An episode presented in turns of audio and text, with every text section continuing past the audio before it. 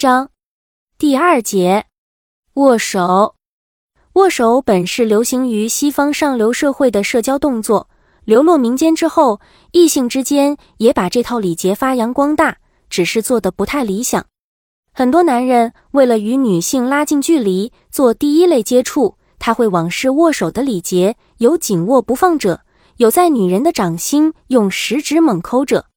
两性间的握手，就女性来说，男人握手的深度跟对自己的尊重成反比。在全掌式的紧握、半掌式弯曲的各种接触中，保守的女人更喜欢采用手指前沿的蜻蜓点水、一触即退式的握手方式，这有利于女性保持主权。有本礼仪方面的著作指出，英国女皇就是这种握手方式的代表。也许尊贵的地位就像一触即溃的老古董。只能观赏，摸一下就已经很不容易了。长于捕捉细节的英国著名诗人罗伯特·勃朗宁就注意到了这一点。他在首次向女诗人伊巴雷特及后来的勃朗宁夫人求婚失败后，激情更是高扬，施展欲擒故纵的手段，写出《失去的恋人》一诗。但是我将只说一般朋友的语言，或许再稍微强烈一些。我握住你的手，将只握礼节允许的时间。或许再稍微长一刹那，这几句诗文充分显现，诗人要彻底将女人的胃口吊足，他要让女人先产生失望，进而留下希望，然后再燃起渴望。所以说，男人追求女人是要有技巧的，而不是要近乎于性骚扰一般。我相信正常的女人对性骚扰都是避之唯恐不及。我不解的是。男人透过这种性暗示的动作能达到什么快感吗？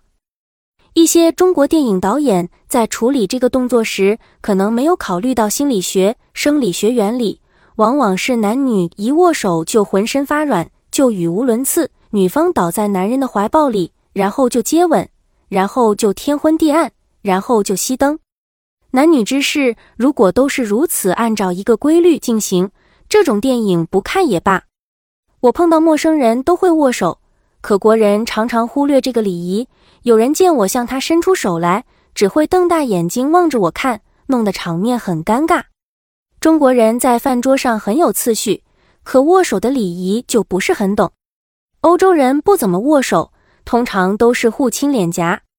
我很忌讳跟我握手的人手心都是汗，虽然这不能完全怪他。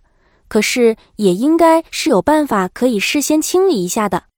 还有很多国人说话的时候不看着对方的眼睛，也许是国人比较含蓄的缘故。可说话看着对方的眼睛，也是与人交往的最基本的礼仪。希望国人在礼仪的细节上多多注意一些，才可以做一个合格的地球人。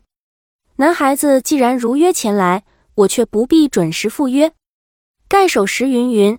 实在是对铁路局局长说的，根本不是对我们女人说的。我们每个女人都有三大敌人：第一是时间，第二是不追她的男人，第三是别的漂亮女人。其中最可恨的莫过于时间，时间会夺走我的美丽，减少我的多情。更不可饶恕的是，它使我去年辛苦做成的大衣走了样。所以，它是我们女人的第一公敌，我们绝对不要遵守它。故约会时间虽到。我虽早已查完胭脂抹完粉，可是还是先让那男孩子在宿舍门口等上半小时再说。一来呢，可杀其威风，吊其胃口；二来呢，可延长在寝室炫耀的时间；三来呢，那么准时干吗？又不是赶火车。